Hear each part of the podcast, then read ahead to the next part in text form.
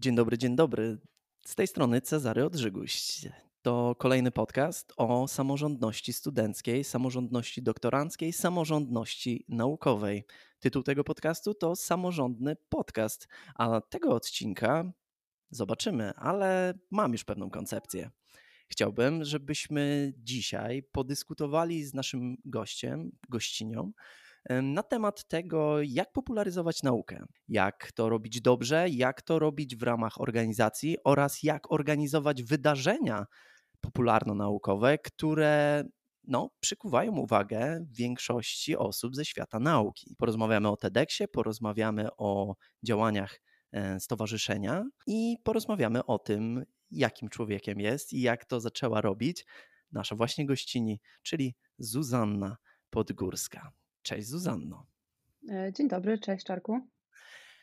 Zuzanna jest prezeską Stowarzyszenia Rzecznicy Nauki. Na co dzień zajmuje się dozymetrią radioaktywnego gazu radonu i ochroną radiologiczną. Jest finalistką 9. edycji FameLab oraz finalistką konkursu Popularyzator Nauki roku 2021. Jest mówczynią TEDx i współorganizatorką TEDxWarsawWomen. Nie przedłużając, zapraszam do odcinka. Dobrze, Zuzanno. Mam nadzieję, że niczego nie przekręciłem na samym wstępie, ale wydaje się Twoje portfolio być naszpikowane tym, czego popularyzatorzy powinni szukać albo oczekiwać, albo czego powinni dotknąć lub spróbować. Więc moje pierwsze pytanie, myślę, że najtrudniejsze, a zarazem najłatwiejsze, czyli czym Twoim zdaniem jest popularyzacja nauki? Pytanie wydaje się być bardzo proste, ale przyznaję się, że ja też od początku swojej działalności popularyzatorskiej miałam z nim duży problem. Początkowo wychodziłam z założenia, że popularyzacja nauki to jest taka nisza zarezerwowana wyłącznie dla ekspertów w swojej własnej dziedzinie, którzy oczywiście potrafią mówić o nauce w sposób prosty, ale nie za prosty. A potem zdałam sobie też sprawę z tego, że mamy całą gamę i całe spektrum różnych specjalistów, ekspertów od komunikacji w takim bardziej obszarze zbliżonym do dziennikarstwa naukowego, że wcale okazuje się nie trzeba być koniecznie ekspertem w swojej jednej dziedzinie i tylko w tej dziedzinie popularyzować, ale też możemy uprawiać popularyzację czy skuteczną komunikację naukową właśnie poprzez umiejętne wyszukiwanie informacji czy przez ich umiejętne weryfikowanie. Mamy w tej chwili bardzo wielu takich popularyzatorów nauki, chociażby w mediach społecznościowych, którzy dostarczają bardzo wartościową formę rozrywki właśnie poprzez naukę podaną w takiej przystępnej formie. Popularyzacja, komunikacja naukowa, dziennikarstwo naukowe, te trzy pojęcia się bardzo ze sobą przeplatają i z pewnością znalazłoby się wiele elementów wspólnych, części, które właśnie pasują do tego. Ja wiem, że pewnie jesteś zwolenniczką tego rozwiązania, aby popularyzator był zawodem. To prawda? Zdecydowanie tak i szczerze przyznam Ci się, że jak na przestrzeni ostatnich kilku lat przyglądam się sylwetkom naukowców, popularyzatorów, to coraz częściej mamy taką sytuację, kiedy te proporcje zaczynają się wyrównywać pomiędzy działalnością naukową a popularyzatorską, co jest niewątpliwym atutem, ale z drugiej strony, jeszcze nie możemy nazwać siebie, jak ktoś pyta, czym zajmujemy się zawodowo, to trochę nie mamy jakby szufladki, do której możemy wrzucić popularyzatora, tak? Nie ma konkretnego zawodu, który byłby przypisany do tej formy działalności. Więc myślę, że to jest jeszcze na pewno przed nami i warto było to wypracować, bo popularyzatorów jest coraz więcej osób kompetentnych, które się tym po prostu na co dzień zajmują. A szczególnie, że mediów jest coraz więcej, w których możemy jakby w obszarze ich popularyzować. Już pomijam oczywiście formy takie bardzo klasyczne typu publikacje, artykuły czy jakieś działania redaktorskie, ale także właśnie chociażby media społecznościowe, TikToki, podcasty, materiały wideo czy wszelkie inne formy, które napędzają nam tą spiralę popularyzacji nauki. Ja jak najbardziej przychylam się do tego, żeby nawet jeśli nie formalizować ten zawód popularyzatora, to po prostu o nim dużo mówić w kontekście tego, żeby nawet jako naukowcy, żebyśmy mieli przełożenie później na uczelni, że my za to, że popularyzujemy, za to, że wychodzimy do społeczeństwa, mieli jakieś benefity w postaci chociażby nagrody lub po prostu, żeby przychylniej na nas patrzono, bo nie ukrywam, kiedyś zdarzyło mi się, że usłyszeć może tak, że popularyzator to ten, któremu w nauce nie wyszło. Tak więc chciałbym bardzo, ale to bardzo zamazać to jakże negatywne stwierdzenie, bo uważam, że popularyzatorzy to chyba ci, którzy nie boją się mówić o swojej nauce. A pytanie brzmi, Teraz następne, dlaczego warto popularyzować naukę? No i właśnie, wiesz co, ja się jeszcze odniosę do tego, co powiedziałeś, bo uważam, że to jest bardzo istotne, żeby ten popularyzator nie był odbierany jako osoba, która hobbystycznie wyłącznie zajmuje się, to z kolei ja kiedyś usłyszałam, gwiazdorzeniem w internecie, bo wychodzenie do osób spoza świata nauki z nauką jest poniekąd też raz, że bardzo często wynika z poczucia misji naukowca, ale często jest też takim jakby wywiązaniem się z tego naszego obowiązku jako naukowców, żeby wyniki naszych badań nie trafiały na półkę, nie były zamknięte w segregatorze, tylko żeby trafiały do odbiorców i mogły w jakiś sposób zmieniać też życie innych ludzi. Więc tutaj bardzo by mi też osobiście zależało, nawet tak jak mówisz, nie na sformalizowaniu tego jako zawodu, ale tego, żeby jednak traktowano to trochę bardziej poważnie. Oczywiście są różne formy, tak? Bardziej, mniej oficjalne, natomiast żeby ta forma w ogóle wychodzenia z wynikami naszych badań do ogółu społeczeństwa była traktowana równie poważnie jak inne działania, które robimy, bo też zdarzyło mi się usłyszeć, że może w tym czasie lepiej zajmować się badaniami naukowymi czy pracą nad doktoratem, a niekoniecznie, no właśnie, udzielaniem kolejnego wywiadu. Przy czym mam wrażenie, że to powinno jednak iść ze sobą w parze i być w pewnej takiej równowadze, zarówno ta działalność nasza naukowa, jak też umiejętność właśnie wychodzenia z tymi później wynikami badań naukowych, nie tylko do innych naukowców. I tak, pytałeś mnie jeszcze o to, dlaczego warto popularyzować naukę. I oczywiście to, co mi się pierwsze nasuwa na myśl, to takie poczucie misji. I wielu naukowców ma ten taki konkretny motywator, który stoi za naszymi działaniami, ale tych powodów jest znacznie więcej. Chociażby to, żeby czujemy się w obowiązku, że jeżeli prowadzimy jakiś grant, prowadzimy jakieś badania naukowe, że naszym obowiązkiem jest jednak wyjście do ludzi z tym, co udało nam się osiągnąć. To jest pierwsza rzecz. Druga, o której wcześniej też jakoś za bardzo nie myślałam, dopóki nie zaczęłam się też skupiać na własnym personal brandingu, że jest to po prostu forma budowania naszego wizerunku eksperta, co jest równie istotne chociażby w tym, czym się później zajmujemy po doktoracie, czy w jaki sposób wychodzimy na przykład na rynek pracy jako naukowcy. I to może być bardzo, bardzo wspierające w tym, co na co dzień robimy. A co byś zarekomendowała? Bo słuchają nas, nazwijmy to, pasjonaci nauki, ludzie, którzy jeszcze nie zaczęli może popularyzować nauki, myślą o tym, ale jeszcze po prostu nie spróbowali. Jaki pierwszy krok byś im poleciła, zarekomendowała? Co byś zrobiła na ich miejscu, gdybyś wahała się, czy to zacząć, czy nie zacząć? W pierwszej kolejności zastanowiłabym się przede wszystkim nad trzema rzeczami, o czym chciałabym mówić, czy ten temat w jakiś sposób może zmieniać życie innych ludzi. Ja nie mówię tutaj o całkiem przełomowych badaniach albo o przełomowych informacjach, ale czy na przykład może to być źródło wartościowej rozrywki. Tak więc pierwsza rzecz to jest nasza motywacja, dlaczego i o czym ja bym chciała mówić i do kogo. To jest pytanie, które zawsze się powinno w naszej głowie pojawić, bo od tego, do kogo mówimy, zależy, w jaki sposób będziemy komunikować, jaki chociażby kanał wybierzemy. Sposobów na popularyzację jest bardzo, bardzo wiele i wiem, że wiele osób na przykład obawia się występowania przed kamerą. Mamy chociażby pisanie tekstów, mamy podcasty, mamy różne inne formy popularyzowania, czy nawet takie bardziej, powiedzmy, powszechne i które spotykane są już od dawna, jak pikniki naukowe, jak różnego rodzaju wystawy. Jest cała gama różnych możliwości popularyzatorskich i nie trzeba być dobrym we wszystkim, więc to jest też taka moja tutaj rada, żeby wybrać sobie konkretnie, o czym byśmy chcieli mówić, do kogo, no i w jaki sposób, jaką formę komunikacji byśmy preferowali, z czym czulibyśmy się dobrze, bo myślę, że to jest jednak warunek konieczny, żeby ta cała forma i ta cała popularyzacja sprawiała nam też jakąś przyjemność, żeby to nie był przykry obowiązek, wiadomo, to się przekłada też na to, jak będziemy odbierani. No i wydaje mi się, że to są takie kluczowe trzy rzeczy, właśnie wiedzieć, o czym chcemy mówić, do kogo, no i w jakiej formie. Warto też na pewno inspirować się innymi popularyzatorami nauki i ze swojego doświadczenia widzę, że naprawdę jest bardzo duże grono osób, które w przeróżny sposób popularyzują, no i można się inspirować, można jak najbardziej czerpać z doświadczenia po prostu innych naukowców, no i znaleźć takie swoje miejsce w tej popularyzatorskiej niszy. No każdy z nas popularyzatorów, szuka właśnie tej niszy. Czasami pewnie jest się trochę zagubionym, myśląc o tym, jak zacząć, jak właśnie powinno to wyglądać, jakie formy powinno to przybrać. Myślę, że tutaj z pomocą zdecydowanie przychodzą inni popularyzatorzy. To, co właśnie wspomniałaś. Czy twoim zdaniem trudno jest nawiązać nic z popularyzatorami? Tutaj ja już właśnie, słuchacz tego nie widzę, ale uśmiecham się do ciebie, bo bardzo wielu popularyzatorów ja poznałam właśnie poprzez swoją działalność. Działalność w Rzecznikach Nauki dała mi bardzo dużo, bo to już jakby ukierunkowało moje działania, ale zdecydowanie widzę, że wsparcie innych osób, które się zajmują podobną dziedziną, jest tutaj nieocenione i mam bardzo wiele w tej chwili już takich dobrych, bliskich znajomości właśnie ze świata popularyzatorskiego, które narodziły się dzięki wspólnym działaniom na tej płaszczyźnie. Ja też zauważyłem to, że w zasadzie prawie każdego popularyzatora mógłbym napisać, myślę, takie mam poczucie, że jeżeli bym go zaprosił do podcastu, jeżeli bym go zaprosił do jakiejś wspólnej inicjatywy, to oczywiście, jeżeli tylko czas pozwoli lub jakieś inne ograniczenia, no to z pewnością będą chętni, bo popularyzatorzy wydają mi się taką grupą społeczną, która jest otwarta na każdą dosłownie formę relacji z innym popularyzatorem. To nie zdarza się w wielu innych obszarach, mam wrażenie. To znaczy nie ma tu elementu konkurencji takiej jakiejś.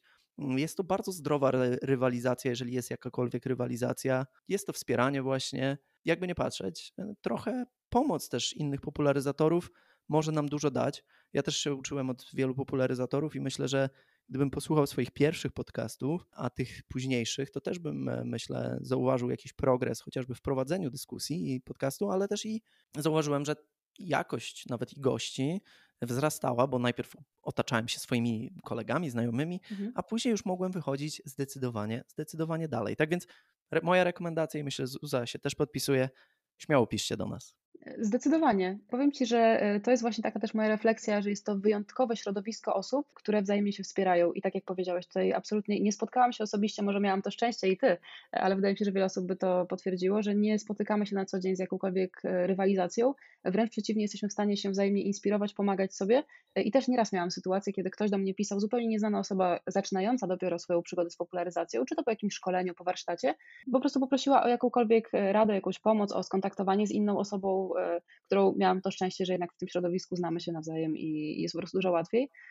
I uważam, że to jest naprawdę niesamowity plus, że, no, że jesteśmy w tak bardzo takim życzliwym środowisku. Tak, życzliwego środowiska ze świecą szukać. No właśnie już padło to słowo kluczowe, a mianowicie jak ty trochę budowałeś relacje, a mianowicie no, rzecznicy nauki.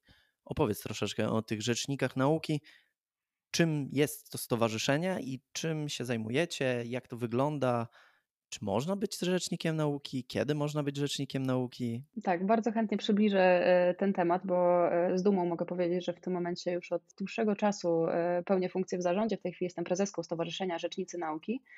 Może zacznę od tego, jak to się właściwie zaczęło. Skąd taki pomysł na rzeczników nauki? Ja co prawda dołączyłam już, że tak powiem, w połowie działalności stowarzyszenia. Zaczynało się od grupki przyjaciół, którzy zobaczyli, że jest pewna potrzeba znalezienia łącznika między mediami a naukowcami. To była taka przestrzeń, w której bardzo ciężko było chociażby osobom z mediów znaleźć odpowiedniego naukowca, który po pierwsze będzie kompetentny, ale po drugie będzie przede wszystkim miał umiejętność mówienia o nauce prosto, ale nie za prosto. I to jest coś, co rzecznicy w swoich szeregach zaczęli praktykować, łączyć właśnie dziennikarzy z naukowcami poprzez organizowanie chociażby kongresów Nauka i Media każdego roku, czy przez łączenie na przykład zainteresowanych dziennikarzy z konkretnym naukowcem posiadającym dane doświadczenie, daną wiedzę naukową. I tak od grupki kilku przyjaciół stowarzyszenie rozrosło się w tym momencie do grupy liczącej ponad 70 osób. I są to przede wszystkim kluczowe postacie z przeróżnych dziedzin nauki, ale takie, które są już w tej chwili rozpoznawane właśnie ze względu na popularyzację nauki. I wydaje mi się, że te wszystkie inicjatywy, które w tej chwili prowadzimy, bo to jest na przykład wspomniany ten kongres Nauka i Media, ale też na przykład szkolenia z wystąpień publicznych i szkolenia z kontaktów z mediami. I chociażby szybkie randki naukowo-dziennikarskie, które też każdego roku prowadzimy w kilku miastach w Polsce. To jest właśnie taka płaszczyzna, gdzie uczymy, w jaki sposób prowadzić skuteczną komunikację naukową, ale też no właśnie jesteśmy tym takim łącznikiem między mediami a naukowcami. Tutaj padło słowo, może nie wybrzmiało w tej formie, a mianowicie networking i właśnie podnoszenie swoich kompetencji. Ja sam wiem, że spotkania właśnie takie kuluarowe, ale też i właśnie celowe, to znaczy tak jak chociażby kongres, też mi dużo dały, bo nie dość, że zobaczyłem perspektywę innych osób, to także miałem możliwość właśnie ich poznania i już teraz wiem, że jeżeli bym chciał na przykład porozmawiać w swoim podcaście o śpiewie ptaków, załóżmy, to z pewnością wśród rzeczników znalazłbym kogoś, kto byłby mi w stanie opowiedzieć o tym, a nawet jeśli nie wśród rzeczników, to właśnie w ramach jakiegoś spotkania miałem możliwość obcowania z osobą, która się tym zajmuje. Dobra, to wiemy już, czym są rzecznicy, wiemy już, czym jest popularyzacja, wiemy, jaką ona rolę pełni, poznaliśmy Twoją perspektywę, ale nie poznaliśmy jeszcze jednej perspektywy, która wydaje mi się szczególnie wyróżniająca na tle popularyzatorów. To jest taki cel dla popularyzatora, myślę, że bardzo ważny, a mianowicie, żeby być usłyszanym i Ty byłaś usłyszana między innymi podczas TEDxu. Czym jest TEDx? Co to jest? Jak to wygląda? Dokładnie tak. To jest taka historia, która w moim życiu pojawiła się 3 lata temu i trwa do dzisiaj. TEDx jest konferencją zupełnie inną niż wszystkie, w jakich brałam do tej pory udział. Dlaczego? Bo zwykle jeżeli brałam udział w konferencjach naukowych, no to dotyczyły ściśle promieniowania jonizującego czy tych moich takich naukowych tematów, nad którymi pracuję. Natomiast TEDx był dla mnie, może w ramach takiego wstępu powiem, że w 2021 roku byłam mówczynią TEDxWarsawWomen, a w kolejnym roku i też w tym roku jestem jedną ze współorganizatorek tego wydarzenia. TEDx, być może kojarzycie pojęcie TED, czyli wystąpienia na scenie krótkie, zwracające uwagę na dany problem, czy upowszechniające jakąś ideę i to właściwie ta idea jest kluczem w tych wszystkich wystąpieniach TEDxowych czy TEDowych. Czym się to różni? TEDx jest konferencją często lokalną albo z motywem przewodnim, organizowanym na licencji TEDa, czyli to nie jest coś, co można sobie według własnego, że tak powiem, widzimisię zorganizować, mając pomysł na wydarzenie, trzeba postępować według pewnych reguł. I to konkretne wydarzenie, w którym ja brałam udział i w tej chwili współorganizuję, czyli TEDx Warsawwomen, to jest w tej chwili przeogromna konferencja, która co roku odbywa się w Warszawie w grudniu i jest poświęcona tematom nie tylko kobiecym, właśnie to jest bardzo ciekawe, chociaż nazwa może rzeczywiście wskazywać na to, że są głównie tematy poświęcone kobietom, ale często jest to taka kobieca perspektywa patrzenia na różne zagadnienia. I dlaczego to było takie przełomowe i właściwie może nieoczywiste w tej mojej drodze popularyzatorskiej? Bo do tej pory nie zdarzyło mi się występować dla tak bardzo zróżnicowanej publiczności i mówić o popularyzacji nauki. Czym innym jest występowanie podczas konferencji czy warsztatów skierowanych do naukowców, do popularyzatorów, do doktorantów, a czym innym jest wystąpienie na wielkiej scenie w Teatrze 6. Piętro w Pałacu Kultury i Nauki, mówiąc o tym, że warto jest się spotkać w połowie drogi, bo to był temat mojego wystąpienia. Chciałam koniecznie przekazać, że my naukowcy i ludzie spoza świata nauki, dla których nauka często wydaje się czymś nieosiągalnym, czymś może mało interesującym, co i tak jest poza zasięgiem tak, ich jakiejś percepcji, chciałam pokazać, że jeżeli my się spotkamy w połowie drogi i naukowcy będą wiedzieli, jak mówić o nauce, a z kolei słuchacze będą wiedzieli, w jaki sposób słuchać i odbierać te naukowe informacje, to mamy szansę na wspólny sukces i okaże się wtedy, że jest mniej dezinformacji, że nie dajemy się nabierać na jakieś pseudonaukowe historie zasłyszane w telewizji czy zobaczone gdzieś w mediach społecznościowych i że jest to przeogromna wartość. Także to było dla mnie takim przełomowym momentem, w którym okazało się, że da się z popularyzacją. Jakby my żyjemy tym na co dzień, ale zakładam, że osoby, które nie mają, nie wiem, w rodzinie popularyzatora czy wśród swoich kolegów na studiach, tak nie do końca wiedzą, czy to jest właściwie potrzebne, czy to nie jest taka próba bycia naukowym celebrytą. Dlatego o tym warto bardzo dużo mówić i w przeróżnych miejscach, tak jak chociażby właśnie TEDx Warsawwomen. Licencja TED brzmi jak już naprawdę certyfikat jakości, śmiało można powiedzieć. TEDy są organizowane już od kilkudziesięciu lat tak naprawdę, pod szyldami bardzo różnymi, one potem ewoluują i się bardzo specyficznie zachowują, to znaczy specjalizują na przykład, ale no właśnie, jak wygląda przygotowanie do takiego TEDxa? Bo ten proces nie jest taki oczywisty, to znaczy może przybliżysz słuchaczom właśnie, jak to wygląda, co się dzieje po zaproszeniu? Tak, bardzo chętnie. Ja nawet mogę Wam powiedzieć, jak to się zaczyna jeszcze przed momentem, kiedy zostajemy mówcami, bo to wcale nie jest takie oczywiste. W zeszłym roku, co było dla nas przeogromnym zaskoczeniem, no ale też pokazuje rangę tej konferencji, było ponad 650 zgłoszeń, więc w momencie, kiedy mamy 10 mówców, 10 miejsc na scenie, jest to niesamowite wyróżnienie, ale też chciałabym tymi liczbami pokazać, że wcale nie tak łatwo przebić się ze swoją ideą, nawet jeżeli ona naprawdę jest warta rozpowszechnienia, bo to jest ten motyw przewodni, że patrzymy na ten temat, który chcemy przekazać, jako coś bardzo wartościowego, co powinno pójść w świat. No i wiadomo, w tych zgłoszeniach są setki wartościowych tematów, no i nagle okazuje się, że trzeba z nich wybrać. Więc w momencie, kiedy konferencja jakby organizowana jest w grudniu, ale cała historia związana z TEDxem w moim przypadku zaczęła się chyba jakoś w kwietniu czy w maju, kiedy wysłałam zgłoszenie, zmotywowana przez właśnie jedną znajomą, która z nauką kompletnie nie miała nic wspólnego. Połączyła kropki, ja wtedy jeszcze o TEDxie nie wiedziałam za wiele, poza tym, że taka konferencja po prostu się odbywa. No i ku mojemu zaskoczeniu okazało się, że ten temat kobiet w nauce, popularyzacji, bo on też ewoluował bardzo długo w trakcie tych przygotowań, to są w ogóle miesiące pracy z mentorem, to jest nie tylko nasza wizja, którą my mamy, No ale też wiadomo, że musi to przybrać pewną konkretną formę, musi być na samym końcu nawołanie do pewnej refleksji, żeby jednak tego słuchacza, widza zostawić z jakąś myślą, żeby nie była to tylko taka przyjemna w odbiorze prelekcja, ale żeby do jakiejś refleksji nas też skłaniała.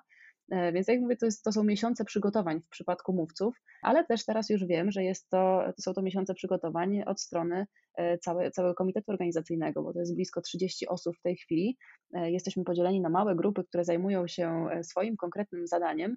Ja akurat jestem w takim teamie Event Experience, więc wszystko, co dzieje się poza sceną, to jest rola 4 osób, które organizują warsztaty, bo to jest też taki dzień wypełniony nie tylko takim biernym słuchaniem, ale też właśnie chociażby warsztatami czy spotkaniem z ciekawymi osobami, które przychodzą prowadzić prelekcje, oprócz samych mówców. No i tak jak mówię, są długie godziny przygotowań do tego, żeby przeprowadzić takie wydarzenie w ciągu jednego dnia, kilku godzin. No i zgodnie z licencją oczywiście jest tam też przestrzeń na pewien networking i szczerze przyznaję, że po tych 3 latach mam wrażenie, że otworzyło mi to masę drzwi. Właśnie takich nieoczywistych, bo było to zupełnie inne doświadczenie niż takie kontakty, czy to z uczelnią, czy z grupą doktorantów, młodych naukowców. Otwieranie kontaktów na innych, ale także właśnie otwieranie kontaktów na społeczeństwo i formułowanie tej refleksji, czy zastanowienia się. I jeżeli przejrzymy sobie kilka TEDxów, pewnie szczególnie tych częściej oglądanych, no to one naprawdę na sam koniec, czy nawet cała narracja jest tak utworzona, że mają zachęcać do refleksji, do zastanowienia się, do przemyślenia pewnego konceptu, no bo to w końcu są krótkie wystąpienia, to nie są wykłady na 2 godziny, gdzie prowadzący przeprowadzi cię za rękę od punktu A do punktu B, ale raczej taka inicjacja pomysłu, inicjacja idei, zastanowienia się nad czymś. Dobrze, TEDx jest wyzwaniem, TEDx jest na pewno też i fajnym doświadczeniem, a powiedz mi, jak odbierasz to doświadczenie? Stres był tak na scenie, szczerze? No i właśnie, mimo miesięcy przygotowań stres był bardzo duży, ale też pokazało mi to, bo nie wiem, na ile powinnam się do tego przyznawać, ale ja zaczynałam jako osoba bardzo nieśmiała, miałam bardzo duże opory przed wystąpieniami publicznymi, więc z mojej perspektywy jest to przeogromny progres, że odważyłam się wziąć w tym udział. I zdecydowanie jest to takie doświadczenie, które sporo zmieniło, bo tak jak mówię, otworzyło mi to bardzo wiele drzwi do chociażby teraz organizowania tej konferencji. Na tyle poczułam ten klimat, tę wartość, jaka jest niesiona, że nie wyobrażałam sobie sytuacji, żebym mogła nie zostać częścią tego wydarzenia. Też po tym roku, kiedy byłam mówczynią. Też teraz bardzo chciałabym wspierać, bo zawsze staram się chociażby motywować moje koleżanki popularyzatorki do tego, żeby próbowały swoich sił. Tutaj oczywiście ja nie mam wpływu bezpośrednio na to, kto zostanie mówcą, ale zawsze staram się doradzać, czy właśnie mówić, w jaki sposób przygotować się do tego, żeby się zgłosić i żeby też spróbować swoich sił właśnie na tej dużej scenie. A tu może teraz przekaz dla tych bardziej doświadczonych popularyzatorów, bo domyślam się, że gdy jesteśmy może nie tyle nierozpoznawalni jeszcze, ale no stawiamy dopiero pierwsze kroki w ogóle w popularyzacji, no to ciężko będzie nam się wybić, ale dla tych bardziej doświadczonych jakaś rada? Przewrotnie trochę Ci odpowiem, bo właśnie wydaje mi się, że kluczowa tutaj jest nawet nie sama sylwetka osoby, która jest mówcą później, tylko ta idea. I bardzo często jest tak, że te tematy są przeróżne. Jeśli byśmy prześledzili sobie agendę, czy to zeszłoroczną, czy sprzed 2 lat, to są tematy, które są czasami tak niszowe, ale przede wszystkim to, co jest bardzo ważne. Wiadomo, tu nie ma co ukrywać, że jest to pewna też forma później autopromocji. Występ na takiej wielkiej scenie jednak, że powiem, dodaje nam punktów w tym konkretnym obszarze, ale z drugiej strony to, co jest bardzo, bardzo istotne na samym początku i co musi być takim warunkiem, jest warunkiem koniecznym, to autentyczność. Jeżeli wierzymy w naszą ideę, wierzymy, że jest to coś, co powinno trafić do wielu osób, ponieważ może zmienić ich świat, zmienić ich życie, to jest kluczowe i wtedy oczywiście warto mieć jeszcze jakieś, powiedzmy, zaplecze, czy jakieś doświadczenie chociażby w występach publicznych dla własnego komfortu psychicznego podczas takich wystąpień. Ale myślę, że w momencie zgłaszania się to, co jest kluczowe, to ta idea, która musi wybrzmieć i musi być spójna właśnie z wizerunkiem mówcy. Często zdarza nam się, że ktoś próbuje za bardzo marketingowo podejść do tego zagadnienia i szuka właśnie jakiejś takiej bezpłatnej promocji. Nie o to chodzi. Jeżeli mówimy o takiej inicjatywie, która jest prowadzona przez grupę wolontariuszy i mamy oczywiście sponsorów, mamy partnerów, którzy wspierają tę inicjatywę, ale te całe 30 osób pracuje na zasadach wolontariatu przez długie miesiące, po prostu wierząc w to, że to ma sens. Są oczywiście pewnie benefity w postaci chociażby tego znowuż networkingu, poznania, znajomości, ale one nie są kwantyfikowalne. Tak więc zdaję sobie z tego sprawę, że wydarzenia duże, szczególnie takie, które mieszczą na sali kilkaset osób, trwają no nawet tylko kilka godzin, nie kilka dni czy tygodni, ale kilkaset osób, no wymagają po prostu pewnego pokładu energii, pokładu cierpliwości i takiego samodeterminacji. Ale myślę, że właśnie to, że to są wolontariusze, powoduje, że nie staje się komercyjnym po prostu rozwiązaniem, tworem, który napędza po prostu jakiś tam biznes, a jest po prostu tą wartością samą w sobie. I myślę, że to jest właśnie klucz do autentyczności, o którym właśnie przed chwilą mówiłaś. Dobrze, to z racji tego, że czas jest taki, że planujemy każdy podcast na około pół godziny, to ja zostawiam Ci tak zwany open mic. Zachęć wszystkich proszę do tego, aby popularyzowali naukę no dosłownie w minutowym, 30-sekundowym przekazie. Przede wszystkim chciałam zachęcić naukowców, którzy mają w sobie takie poczucie misji, którzy chcieliby dzielić się nauką z szerokim gronem odbiorców. Nie bójcie się i to jest też bardzo ważne, żeby próbować. To nie jest absolutnie cyrograf. Jeżeli zaczniemy od jakiejś formy, która nie do końca nam pasuje, zawsze możemy coś zmieniać, zawsze możemy coś modyfikować. Co jest bardzo ważne, próbujcie współpracować ze sobą nawzajem. Każdy z nas kiedyś zaczynał i warto rzeczywiście korzystać z tych możliwości, które już istnieją. Co prawda nie planuję w poście zostawiać naszych maili, ale w razie czego z pewnością znajdziecie zarówno Zuzę, mnie, jak i wielu innych popularyzatorów. Raczej nie jesteśmy skrytymi osobami, które nie chcą być atakowane nadmierną ilością maili. Raczej nam to odpowiada, jesteśmy przyzwyczajeni do tego, że czasami po prostu zgłaszają się do nas osoby, które potrzebują drobnej porady lub wsparcia, lub po prostu zapraszają do nas do współpracy. I uwierzcie, w pewnym momencie, gdy przekroczycie tę taką barierę, później jest znacznie, ale to znacznie łatwiej. Dziękuję Ci serdecznie, Zuzo, za dzisiejszą rozmowę, za ten podcast. Cieszę się, że przybliżyłaś znowuż sylwetki popularyzatorów oraz oczywiście ten jakże ważny TEDx, jego organizację, jak i występowanie na scenie. A przypomnij mi jeszcze, jaki był tytuł Twojego wystąpienia, bo może wtedy będzie łatwiej Cię znaleźć. Spotkajmy się w połowie drogi. No to spotkajmy się w połowie drogi i na koniec, choć na koniec odcinka, nie w połowie, taki przekaz dla Was. Odwiedzajcie i słuchajcie. Dzięki serdeczne. Dziękuję serdecznie za zaproszenie. Do zobaczenia. Projekt do usłyszenia. Samorządny Podcast został dofinansowany ze środków Ministerstwa Edukacji i Nauki w ramach programu Organizowanie i animowanie działań na rzecz środowiska akademickiego w 2023 roku.